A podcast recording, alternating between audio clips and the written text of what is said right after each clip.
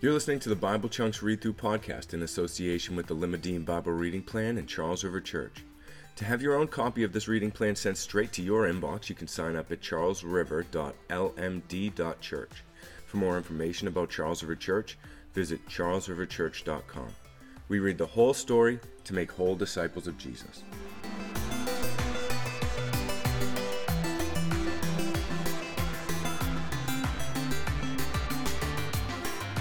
Hey, welcome to Bible Chunks, where we read through the Bible in the chunks or sections based on themes that it was designed to be read in so we can get a better handle on the story of God. My name's Kevin. That's enough about me. Let's dive into the Word. Today we'll be reading Mark 1 1 through 3 6. 79 verses today. The beginning of the gospel of Jesus Christ, the Son of God. As it is written in Isaiah the prophet Behold, I send my messenger before your face who will prepare your way. The voice of one crying in the wilderness, Prepare the way of the Lord, make his path straight. John appeared, baptizing in the wilderness and proclaiming a baptism of repentance for the forgiveness of sins. And all the country of Judea and Jerusalem were going out to him and were being baptized by him in the river Jordan, confessing their sins. Now John was clothed with camel's hair and wore a leather belt around his waist and ate locusts and wild honey. And he preached, saying, After me comes he who is mightier than I, the strap of whose sandals I'm not worthy to stoop down and untie.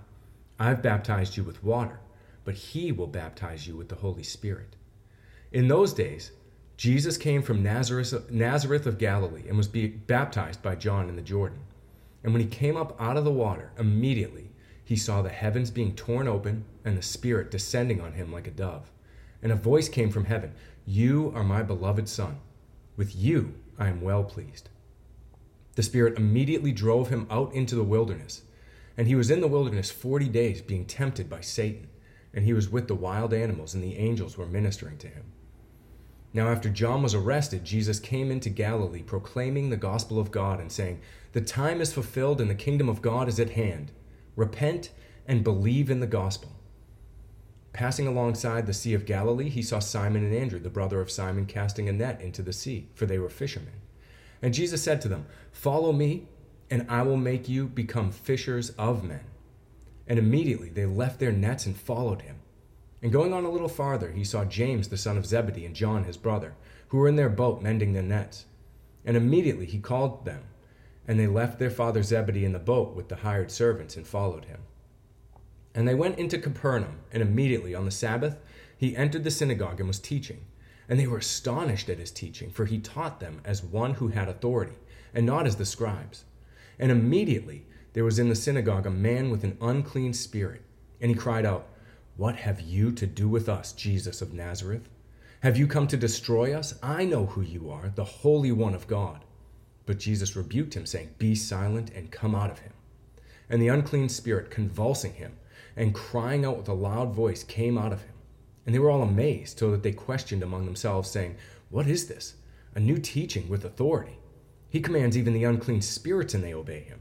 And at once his fame spread everywhere throughout all the surrounding region of Galilee.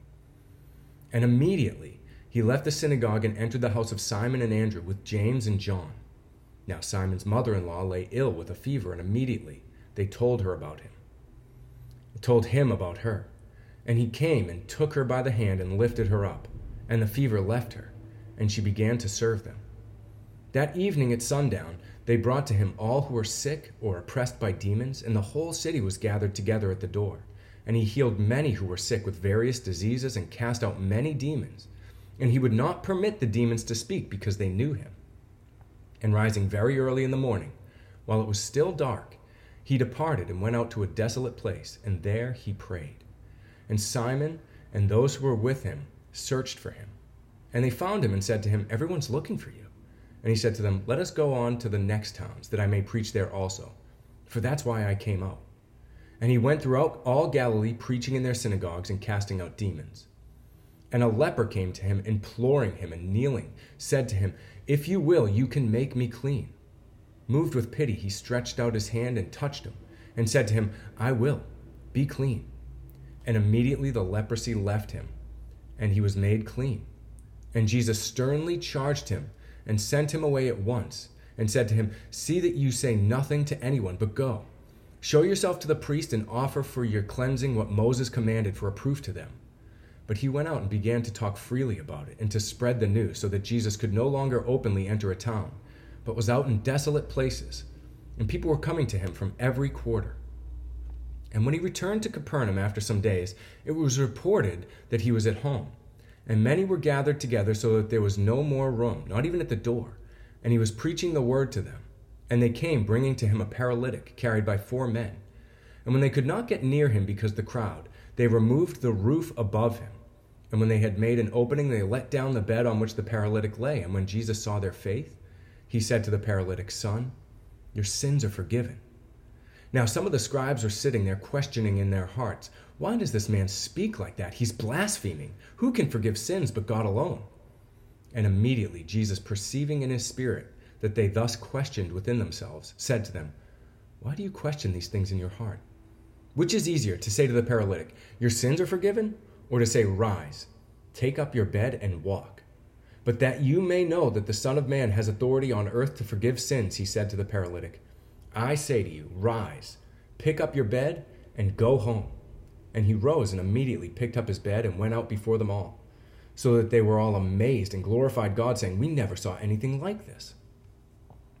He went out again beside the sea, and all the crowd was coming to him, and he was teaching them. And as he passed by, he saw Levi, the son of Alphaeus, sitting at the tax booth. And he said to him, Follow me. And he rose and followed him. And as he reclined at table in his house, many tax collectors and sinners were reclining with Jesus and his disciples, for there were many who followed him. And the scribes of the Pharisees, when they saw that he was eating with sinners and tax collectors, said to his disciples, Why does he eat with tax collectors and sinners? And when Jesus heard it, he said to them, Those who are well have no need of a physician, but those who are sick. I came to call the not the righteous, but sinners. Now, John's disciples and the Pharisees were fasting. And people came and said to them, Why did John's disciples and the disciples of the Pharisees fast, but your disciples do not fast? And Jesus said to them, Can the wedding guests fast while the bridegroom is with them? As long as they have the bridegroom with them, they cannot fast. The days will come when the bridegroom is taken away from them, and then they will fast in that day. No one sews a piece of unshrunk cloth on an old garment. If he does, the patch tears away from it, the new from the old, and a worse tear is made. And no one puts new wine into old wineskins. If he does, the wine will burst the skins, and the wine is destroyed, and so are the skins. But new wine is for fresh wineskins. One Sabbath, he was going through the grain fields, and they made their way. His disciples began to pluck heads of grain, and the Pharisees were saying to him, Look, why are they doing what is not lawful on the Sabbath? And he said to them, Have you never read what David did when he was in need and was hungry? He and those who were with him? How he entered the house of God in the time of Abiathar the high priest, and ate the bread of the presence, which is not lawful for anyone but the priests to eat, and also gave it to those who were with him. And he said to them, The Sabbath was made for man, not man for the Sabbath. So the Son of Man is Lord even of the Sabbath. Again, he entered the synagogue, and a man was there with a withered hand, and they watched Jesus to see whether he would heal him on the Sabbath so that they might accuse him. And he said to the man with the withered hand, Come here. And he said to them, Is it lawful on the Sabbath to do good or to do harm, to save life or to kill? But they were silent. And he looked around at them with anger, grieved at their hardness of heart, and said to the man, Stretch out your hand. He stretched it out, and his hand was restored. The Pharisees went out and immediately held counsel with the Herodians against him, how to destroy him.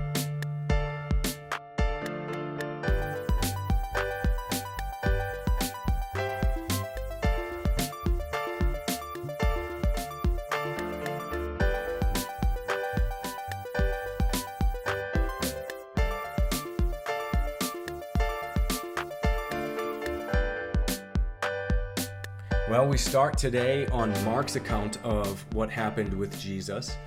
We have the fourfold gospel account, so it's one story told by four different authors, all giving various perspectives on who Jesus was, what he did, what he taught, and what he accomplished. I always think of it, living in Boston, I always think of it if you come in towards the city from the southwest, you can see a lot of greenery surrounding the city, and, and it's the, the city of Boston is beautiful, and and and you can kind of see uh, the what's called the emerald necklace surrounding it, and it, it's really beautiful. But if you come into the city from from the east, from from the ocean, and you look at it there, then it, it's a totally different view, but it's the same city. And then if you fly into Boston, you see the, the, the city from above, and it's a totally different view. You can get a different perspective. And, and similarly, the four gospel writers write the same account, but in different ways, emphasizing different things. And we can see here that whereas Matthew was very detail oriented, he had a very, uh, very m- methodical approach to how he laid out the, the life and ministry and death of Jesus and resurrection. Uh, Mark also has a very methodical approach, but it's it's a it's a different perspective, and it's much more fast paced. I don't know how many times we said immediately, but Mark is very interested in immediately, in things happening quickly, in the fact that Jesus is doing these things, and so he's rushing the story along. And then when he gets to something like uh, when he heals uh, the the man, uh, the paralytic, the story where they, they let him down through the roof, he slows down, which causes you as a reader, if you're reading, to, to lean into that story a little bit deeper because he's he's proving a point that Jesus is. He he tells you right off the bat the beginning of the gospel of Jesus Christ, the Son of God. So he's not pulling his punches. He's saying this man was the Son of God, is the Son of God. He was prophesied. We saw John the Baptist acting like Elijah. We, you know, all of these things come before. So Jesus is again checking the boxes. Now he doesn't include a genealogy like Matthew and, and Luke do, because he has a different purpose for writing. But when he leans in to the, the paralytic healing, he's showing the point of that is that the Son of Man, the Son of God, has the authority to forgive sins. He slows down to tell us that story in such a way that it proves, it shows that Jesus had the authority to forgive this man his sins, and he proves it by claiming to forgive his sins, which is something invisible that we can't see.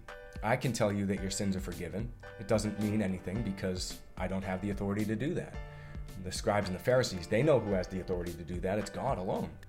And so when Jesus then says, pick up your mat and walk, and the paralyzed man gets up, that's proving if I have the authority to heal this man and, and cause him to get up and walk, then I have the authority to forgive his sins as well. And immediately they go out and start plotting against him to crucify him, to have him killed. And so there's some teaching about fasting and the Sabbath. So again, questions about the law questions about the purpose of the law and, and how to keep the law faithfully. Jesus claiming that the, the Sabbath isn't, the Sabbath was made for man, not man for the Sabbath. The man isn't here to serve the Sabbath. The Sabbath is here to serve man. So if you understand the heart of the law to do good, to love your neighbor, to love God, then of course you can do good on the Sabbath. That's not breaking God's command. It's breaking the commands that people have set up. And so, uh, again, immediately he enters the synagogue, and we see again. He so first he's he's he's healing the paralyzed man on the Sabbath. He's picking heads of grain on the Sabbath with his disciples, which he points back to David in the Old Testament, saying he did it. Why can't we do it? And and the same thing with the man with the withered hand. Uh, he heals him on the Sabbath, and I think now it seems as though he's intentionally doing it. He's he's showing them kind of provoking them to reveal what's actually inside of them. And so, as we wrap up today, I'd ask you to consider what does this section of scripture tell you about who God is, what he's like, and what he wants for the world? What does this section of scripture reveal about yourself and, and promises that you need to lean into or, or things that you need to repent of? And finally, what was it that the Holy Spirit was stirring up while we were reading? Take those thoughts, turn them into prayers. We'll be right here again tomorrow. Till then, God bless.